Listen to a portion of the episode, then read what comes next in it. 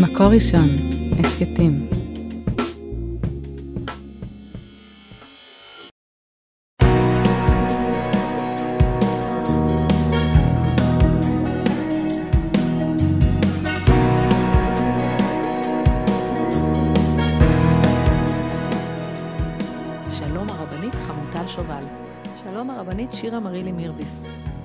איזה התרגשות, אנחנו פותחות את חומש ויקרא ואת פרשת ויקרא. ואת פרשת ויקרא, ואני חייבת לומר שחומש ויקרא זה החומש האהוב עליי. אני יודעת שזה לא כזה אה, ברור לכולם, אבל אולי בפרשות הקודם, הבאות אה, ובפרשות הבאות שלנו בשבועות הקרובים אני אצליח להסביר למה אני חובבת במיוחד את חומש ויקרא. אני חושבת שיש בו אה, קסם, ממש קסם גדול מאוד. אה, ואני חושבת שלא סתם, נכון? יש לנו חמישה חומשים, ותמיד אומרים שהילד סנדוויץ' הוא הילד המיוחד. כן. אז גם חומש ויקרא הוא החומש המיוחד בעיניי, הוא ממש לב ליבו, לב ליבה של התורה. אה, ואחר כך אולי גם נדבר על זה, איך ב- בליבה של התורה, בגרעין, בחומש ויקרא, גם לה יש גרעין, וזה בהמשך. בפרק ט"ו, שהוא באמת המחצית של החומש, אבל עכשיו בפרשה הראשונה של החומש החדש של חומש ויקרא, אנחנו מדברים על הקורבנות, ואנחנו מדברים על קורבן עולה ומנחה ושלמים וחטאת ועולה ויורד ואשם, ואולי טיפה ננסה להבין מה הסיפור הזה של הקורבנות.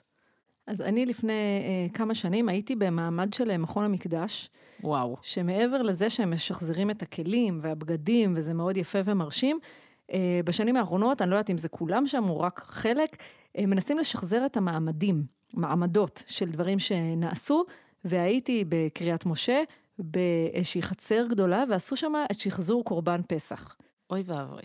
אל תגידי אוי ואבוי. זה, זה... זה קשה. רגע, חכי, לקחתי את הילדות. אה, לקחת את הבנות? כן, עם רונן הלכנו, והיו שם כהנים בבגדי לבן, וואו. עם חצוצרות. וואו. זה היה באמת mind blowing. כאילו, בואי, מתי אני ואת רואות את ה... מה שהיה במקדש בעיניים, ולא רק מדמיינים כל הזמן כשקוראים?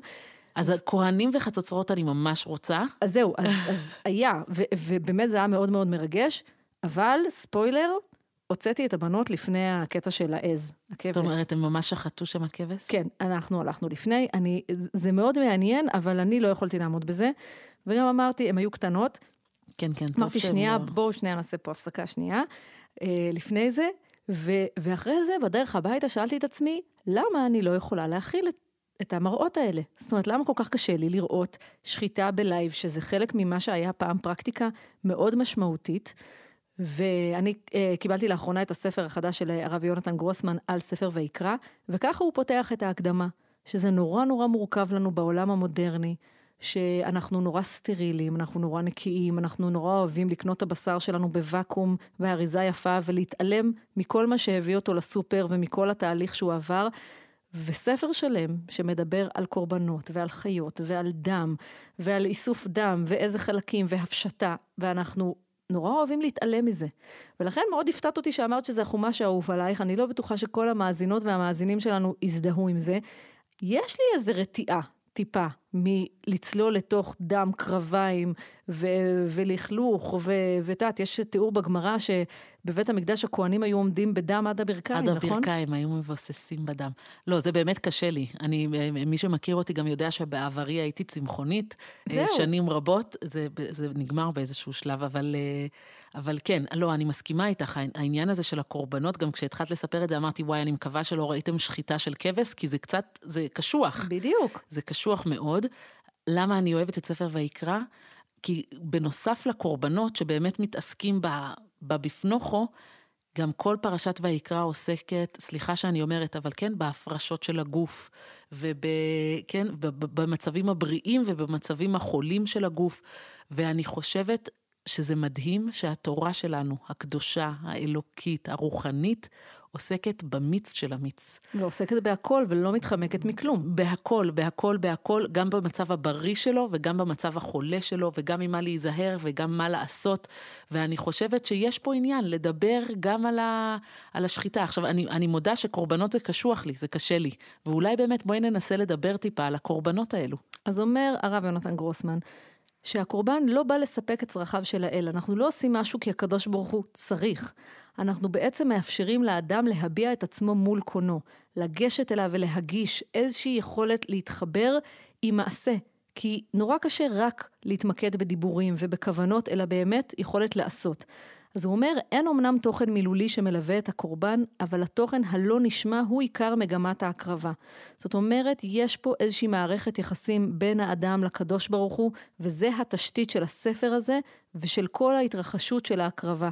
אנחנו לפעמים, כדי ליצור קשר עם מישהו, צריך גם מעשים, לא רק דיבורים. לא לפעמים, לדעתי תמיד. תמיד, זה כן. זה מהות הקשר. כן. כאילו, כן, הרב מסס כותב על זה בשו"ת ההלכתי שלו, אה, לא מספיק המדרש, צריך את המעשה. כאילו גם במערכת יחסים בינינו לבין הקדוש ברוך הוא, וגם במערכת יחסים בין אנשים, אל תדבר איתי גבוהה גבוהה, פילוסופיה, אמונה, זה מקסים, זה טוב ויפה, אבל אם האמונה הזאת אין לה לימוד שמביא לידי מעשה, אז זה ריק מתוכן, ולכן הרב מסס מאוד עומד על חשיבות המעשה וחשיבות הקיום ההלכתי והמצוות. אבל אני רציתי לדבר על הרב שרקי, שהוא אומר משהו דומה, אבל הוא בעצם אומר, נכון בעקדה, כשהקדוש ברוך הוא ביקש מאברהם לקחת את בנו, את יצחק, ואז בשנייה לפני שהוא עוקד אותו, הוא עוצר אותו. כי באמת הקדוש ברוך הוא לא רצה שהקדוש, שאברהם יעקוד את בנו, את יצחק, אבל מה הוא רצה שם? הוא רצה את המוכנות, את היכולת של אברהם לבוא ולהגיד, אני אחריך הקדוש ברוך הוא עד הסוף. אומר הרב שרקי, בעצם כמו, בדיוק כמו סיפור העקדה, גם סיפור הקורבנות פה. הקדוש ברוך הוא לא בהכרח רוצה את המעשה, אבל הוא רוצה את המוכנות. והקורבנות הם באים להחליף את זה שאנחנו חלילה, כן, מה ש... כאילו חלילה שאנחנו אה, נקריב את עצמנו או משהו כזה, אלא המוכנות שלנו להקריב את הכל בשביל הקדוש ברוך הוא. המוכנות, הוא כותב, האדם צריכה להיות מוכנות להיעקד על גבי המזבח. תאווה להיעקד על גבי המזבח, אבל ריבונו של עולם, כשמצווה אותנו, הוא מצווה אותנו לוותר על היישום של החפץ הזה למעשה. די לו בעצם המוכנות ללא צורך במעשה. ובאמת יש פה איזושהי מערכת יחסים מאוד עדינה בין מחשבה לבין מעשה.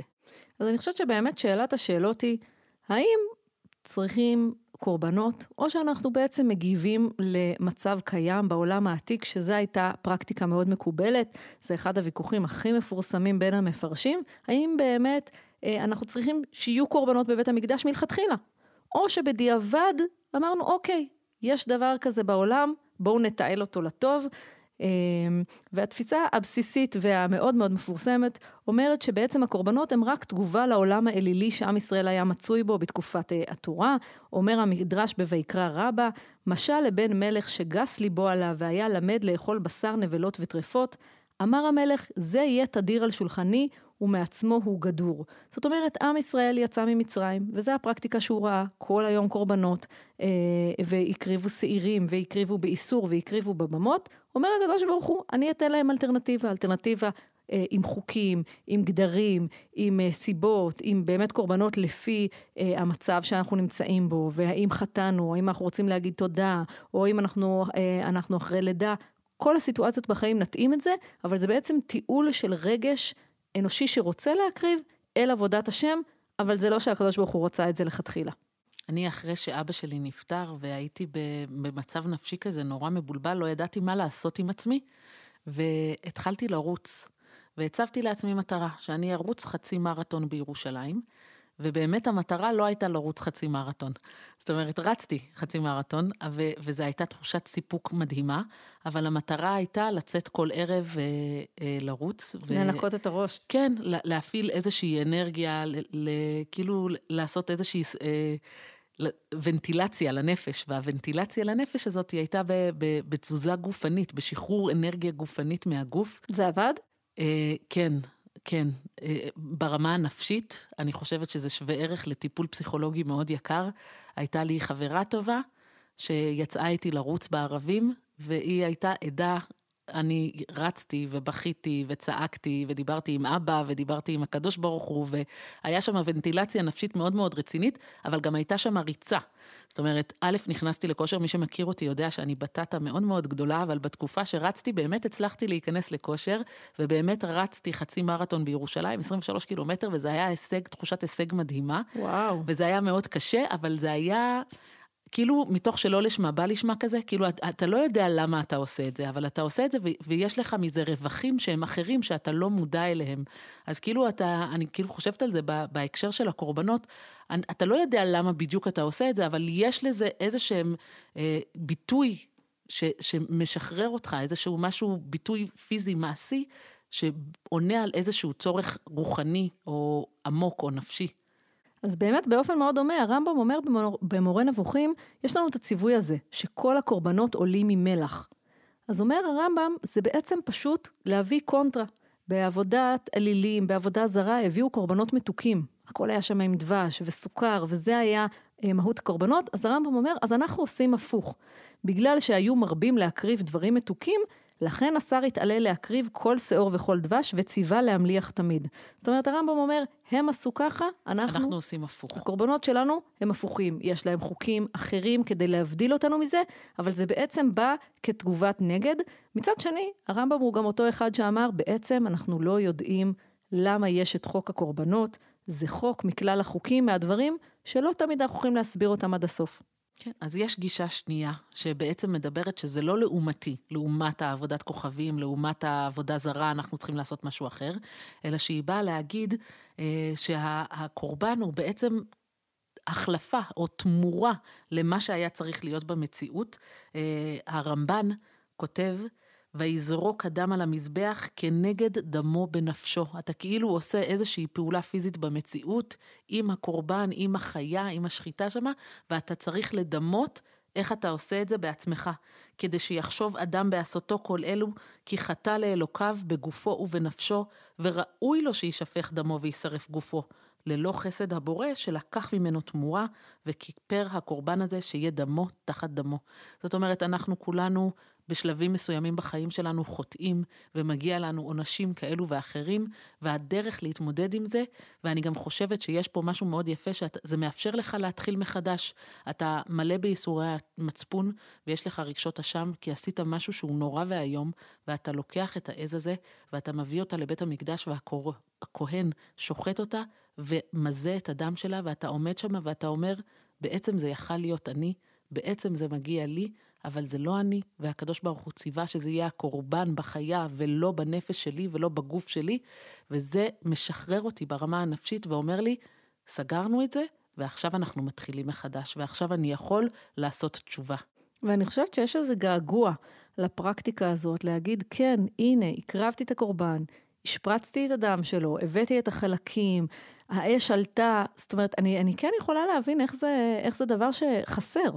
כן. כי, כי אנחנו נורא מדמיינים את כל הזמן, וחושבים את, הנה עובדה, אני הייתי בטקס של אה, קורבן פסח ויצאתי לפני זה, אבל אני מבינה את מי שאומר, רגע, אני רוצה להבין איך זה היה, אני רוצה לדעת שהקורבן הזה... זאת עבודת השם שלי. וזה כפרה. כן. יש, זה משהו מאוד מאוד חזק במובן הזה שזה כפרה על המעשים שלי וזה מאפשר לי להתחיל מחדש. אבל באותה מידה הייתי שמחה לזרוק שוקולד, נגיד, על המזבח, או לעשות עוגות אה, סולת, עוגות מצות, עוגות כן, whatever. אבל זה לא דם. נכון. כאילו יש בזה משהו שלמרות שזה קשה חזק. לנו, זה דם. נכון, וואו. ורבי יהודה הלוי אומר אה, משהו אחר, לא שהקורבנות הם תגובת נגד לקורבנות הגויים, ולא שזה ממש תמורה שלנו, אלא בעצם שיש משהו במעמד הקורבנות שהוא מחבר. זאת אומרת שתפקיד הקורבנות הוא באמת להשרות שכינה בתוך מחנה ישראל. יש לנו את העם, ויש לנו את הקדוש ברוך הוא, ויש את המשכן, וכדי לעשות את החיבור הזה צריך מעשה. והמעשה הזה אמור לחבר אותם ולהראות, כן, יש כאן קשר. זה לא שיש כאן רק מבנה שהוא לגמרי אה, חיצוני של אה, בדים ומחיצות, ומקום שאמור להיות מקומו של הקדוש ברוך הוא, אלא זה מקום של חיבור, והחיבור הזה קורה עם הקורבן. מקום של מפגש, נכון. עכשיו, רציתי לספר לך שהייתי פעם עדה לתאונת דרכים. וואו. לא, לא טרגית, ברוך השם, לא, אף אחד לא נפצע אפילו. עמדנו בפקק, בהר, נכון, ירושלים אה, מלאה עליות וירידות, עמדנו כולם בהר, וזה היה פקק ממש, כאילו, שלא מתקדמים בו כזה, שכזה המשטרה סוגרת וזה, ופתאום, אה, במסלול אה, שמימיני, רכב הידרדר אחורה ופגע במשאית שהייתה אחריו. וואו. יצאו שני הנהגים, הייתה נהגת שהידרדרה ונהג המשאית, והיא אומרת לו, למה, למה נתקעת בי? למה נכנסת בי? והתחילה לצעוק עליו. הוא אומר לה, גברת, גברת, את נסעת אחורה, הידרדרת עם האוטו כי אנחנו בעלייה. והיא אומרת לו, מה פתאום? על מה אתה מדבר? והתחיל כזה דו-שיח של חרשים, וכולם עומדים, מיליון מכוניות מסביב. עומדות בפקק. עומדות בפקק, ואני ממש במסלול, ממש צמודה, ואז הוא ניגש אליי, ודופק לי על החלון ואומר לי, את תהיי מוכנה להעיד? אמרתי לו, בוודאי, אני ממש וואו. ראיתי, ויצאתי ואמרתי לה, אני נורא מצטערת, אבל את באמת הידרדרת אחורה, הרמת את הרגל מהברקס או משהו. והוא אמר לי, אני צריך שתעזרי לי, כי זה כי מילה... אין איך להוכיח. אין איך להוכיח, אני צריך אותך. ו... והלכת להעיד? הוא, חיכיתי שהוא יתקשר. הוא לא התקשר, אני מניחה שהיא... כנראה שהם פתרו את זה. כן, שהיא הבינה שזה מה שקרה, ולא היה צריך להגיע לשלב הזה. ו...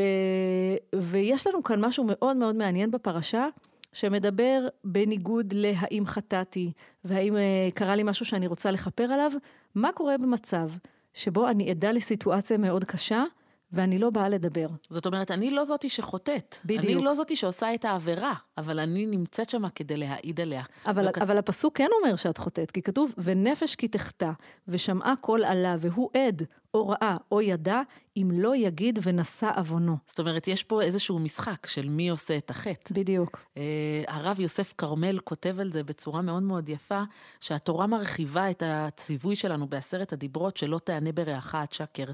והיא אומרת, יש לנו עוד ציווי על לא תענה ברעך עד שקר, והציווי השני זה שאסור לנו אה, להישאר אדישים, או אסור לנו להוציא את עצמנו מהסיטואציה ולהגיד, טוב, אני, אז זה לא קשור אליי, אני לא עשיתי שום דבר, אני לא זה, אני רק ראיתי, אבל אני לא עשיתי את זה, אז אני יכול להוציא את עצמי מהסיטואציה. והוא כותב, היודע עדות לחברו ונמנע מלהגיע לבית הדין בגלל שאינו רוצה לבזבז את זמנו, מכיוון שהוא חושש מהתבזות בחקירת העדים, מכיוון שהוא איננו רוצה להסתכסך עם הצד השני, או בגלל כל סיבה אחרת בלתי מוצדקת, יישא את עוונו. בעצם העוון הוא גם שלו. אין מצב שאתה רואה איזשהו עוול שקורה, ואתה לא, לא מעיד עליו, או אתה לא בא לעזור פה בסיטואציה הזאת. זה בעצם הופך להיות גם החטא שלך, גם העוון שלך. זאת אומרת, אם עכשיו, עד עכשיו דיברנו על קורבנות של טעויות שעושים, אה, או, או, או נשיא כי יחטא, יש גם אה, עניין ציבורי וציבור שחוטא, באמת, כי, כי דברים... קורה. שנוגעים בי, אישית. בדיוק, ש- וקורה שמתפספס וקורה שעושים טעויות. כאן התורה אומרת לנו משהו אחר. היא אומרת לנו, יש עניין, יש קורבן שצריך להביא גם על מקום שבו לא, אה, לא ש- הייתה ערבות הדדית. שאתה צד שלישי בדבר, כאילו בדיוק. שזה לא ישיר אליך, ובכל זאת אתה צריך להביא קורבן אשם. זאת אומרת, את ראית משהו, ואת עדה למשהו, ובעצם ברגע שאת מתעלמת ואומרת, "אה, אני, אני לא הולך להעיד, שיפתרו את זה ביניהם, אני, מה אני פה, נקלעתי בטעות לסיטואציה, את בעצם אומרת, את מסכימה עם עוול, כי היה פה עוול מאוד מאוד גדול, ו- ואת שותקת. והתורה אומרת, אין דבר כזה. אין דבר כזה להיות בשקט כשקרה עוול, ורק העדות שלי יכולה לשפוך אור על הסיטואציה, ו- ו- ואני מבינה שיש משהו נורא מפחיד בלבוא ולקחת צעד ו- ולהעיד, כן, וברור מי ש- רוצה להכניס את עצמו למריבה שלא שייכת אליו? זה באמת נורא קשה, כאילו להיכנס לעימות שהוא לא שייך לי. בעצם, בעצם הרב כרמל אומר פה שהתורה אומרת, אין דבר כזה שווייץ. כן. אתה לא יכול להיות ניטרלי. כשמתרחשת עוולה מאוד גדולה בעולם, אתה לא יכול לבוא ולהגיד, אני לא, אני מחוץ למשחק. אתה לא מחוץ למשחק. כאילו, חייבת להיות פה ערבות הדדית, ואם אתה לא, אז אתה נושא בעוון, ולכן אתה צריך להביא קורבן אשם. ואני חושבת גם ש, שאם היינו בסיטואציה מסוימת בזמן מסוים, וואלה, כנראה, ש, כנראה שחלק מהמקום שלנו בעולם זה להיות שם. ואומרת לנו התורה, חייבים לקום ולקחת אחריות ולעזור לפתור את העוול הזה. כי ראיתם, כי הייתם שם. גם ספר החינוך אה, מדבר על זה, על המצווה של אה, לתת עדות. הוא אומר שיש הבדל בין דיני ממונות לבין דיני נפשות. שבדיני ממונות האדם לא חייב לבוא ולהעיד. זאת אומרת, אתה לא חייב להיכנס לתוך, ה, לתוך המריבה אם קוראים לך לבוא ולהעיד, כשזה עוסק בדיני, בדיני ממונות. זאת אומרת, אם את עדה, יש שני אנשים שמתווכחים על 100 שקל, ואת אולי ראית שהוא כן קנה או לא קנה, בסדר. כן, הוא לקח הלוואה, הוא כן החזיר, הוא לא החזיר, אתה איפשהו... בדיני ממונות אין עליך חובה, אין עליך מצווה לבוא ולהעיד, אבל בדיני נפשות, אה, ראה אחד שעבר על איסור, אה, ראה מי שהרג את חברו, או בעדות מכות, הכה האחד את חברו, חייב אדם לבוא מעצמו ולהגיד העדות לפני בית הדין. יש לך חובה, אפילו אם לא קוראים לך, כן. אתה צריך לבוא ולהגיד, אני ראיתי שהוא הרביץ לו, אני ראיתי, זאת אומרת, בכל הדבר הזה שבדיני ממונות, יש לך, בדיני נפשות, יש לך מצווה לבוא ולהעיד. ואני חושבת שנכון, תמיד בסרטים האמריקאים יש את העניין הזה של אנשים שלא רוצים לבוא להעיד, כי הם נורא נורא מפחדים. ואז יש אה, את תוכנית הגנת עדים, נכון, זה משהו מאוד מאוד אמריקאי, אבל אני חושבת שזה נוגע במהות הזאת, של אנשים שאומרים, אני לא רוצה לקחת אחריות שיגרום לי לסבל. אני לא רוצה להגיד, אני ראיתי את הרצח הזה, זה מסבך אותי, זה, זה גורם לי, לי להשלכות מאוד קשות. והתורה מתעכבת פה על זה ואומרת, כן, חברה מתוקנת היא לא חברה שכל אחד מסתכל... לעצמו. כן, רק על העניין שלו, על, ה, על הארבע אמות שלו, ולא מתערב בשום דבר. יש מחירים לשלם כשמתערבים, כשמביעים דעה, כשבאים להעיד, כשבאים להגיד, רגע, המציאות לא מתוקנת, ואסור לשתוק. והעניין הזה של, אני חושבת שזה מאוד מהותי, ההבדל בין כסף לבין חיים. כי כסף, אוקיי, גם אם תפסידי הרבה כסף, זה לא יהיה ברמת מסכנת חיים. אבל אם אני חלילה הייתי עדה לרצח ואני לא אגיד כלום, אני, אני חלק מפירוק אה, של החברה, ולכן אני חייבת לבוא ולדבר, וצריך להיות לי קורבן אם אני בוחרת לשתוק. כן, גם המדרש תנחומה מאוד מדגיש את הנקודה הזאתי, שמי ששותק הוא חוטא בדיוק כמו הבן אדם ש, שעשה את החטא בעצמו. שזה מאוד רדיקלי. זה מאוד רדיקלי. זה רדיקלי, אבל אני כל כך שמחה שזה נמצא. כאילו, אני, אני מאוד מאוד אוהבת את זה. אה, הוא כותב, עד או ראה או ידע, זה שאמר הכתוב, חולק עם גנב שונא נפשו, אלה ישמע ולא יגיד. זה פסוק מתוך משלי. מי גרם לאדם שיאמר עליו נפש כי תחטא? אלא מפני שלא בא והגיד לחכם פלוני גידף שמו של הקדוש ברוך הוא, לפיכך חולק עמו עוונותיו. זאת אומרת, אתה ממש חולק איתו את העוון. זה, זה באמת רדיקלי, אבל זה קורה לנו לחברה מעורבת, לחברה שאחראית אחת כלפי השני, ולא לזה שכל אחד אה, אומר, טוב, שלי, רק אני, רק עצמי, רק מה שקשור אליי. אז אני חוזרת למשפט שפתחתי איתו, שאת נורא נורא אוהבת את אה, חומש ויקרא, ואני חושבת שזה קצת חסר לנו היום, לעסוק באיך מתקרבים לקדוש ברוך הוא. אנחנו הפכנו נורא נורא סטרילים ונורא נקיים, ואולי גם לא רוצים ללכלך את הידיים, והחומש הזה קורא לנו להתמודד עם השאלות הכי אה, מורכבות. איך, איך מתקרבים לקדוש ברוך הוא? האם אנחנו צריכים חיות? האם אנחנו צריכים קורבנות? אה, ומה גורם לקשר? האם המקום, האם הפרקטיקה גורמת? וגם שהקורבנות באים לדבר על הכל. החל מטעויות שעושים, וכלה בחברה מתוקנת, שאנשים אומרים מה שהם אמורים להגיד ולא בורחים מאחריות. וגם שהקשר עם הקדוש ברוך הוא, כמו שאת אומרת, הוא לא סטרילי. זאת אומרת, זה משהו מלוכלך, נכון? זה צריך ממש, יש שם דם, ויש שם, כאילו, ויש שם על אש, ויש שם עפר, ויש שם, יש שם הרבה, יש חיות ובוץ, וכאילו אנחנו מדמיינים איזשהו מישהו שהוא קדוש והוא עובד השם, כמו איזה מישהו לובש לבן, בודהיסטי, אה, זקן, וכן, כן. והוא אי שם נקי. מופרש ו... מן החיים. ואני אומרת, בדיוק ההפך, בדיוק ההפך, ספר ויקרא בא להגיד לנו, של לכלוך של ילדים שפולטים עליי, וכביסה. ודם. ודם, ובלגן, והפרשות, וגוף, ונפש, והכול מעורבב, מעורבב ביחד, במין איזשהו כדור פלונטר כזה מאוד מאוד גדול, ומתוך זה אתה עובד את הקדוש ברוך הוא. דווקא בנקודות האלו, אתה מתחבר עם הקדוש ברוך הוא בצורה הכי אותנטית. שבת שלום. שבת שלום. על ההקלטה והסאונד אוהד רובינשטיין, על ההפקה והעריכה יהודית טל, יאקי אפשטיין ועדי שלם רבינוביץ'. תודה רבה למאזינים. את הפרק הזה, כמו את שאר פרקי הסדרה והסכתים רבים נוספים, תוכלו למצוא באתר מקור ראשון, בשורת ההסכתים של מקור ראשון, בספוטיפיי, באפל מיוזיק וגם בגוגל.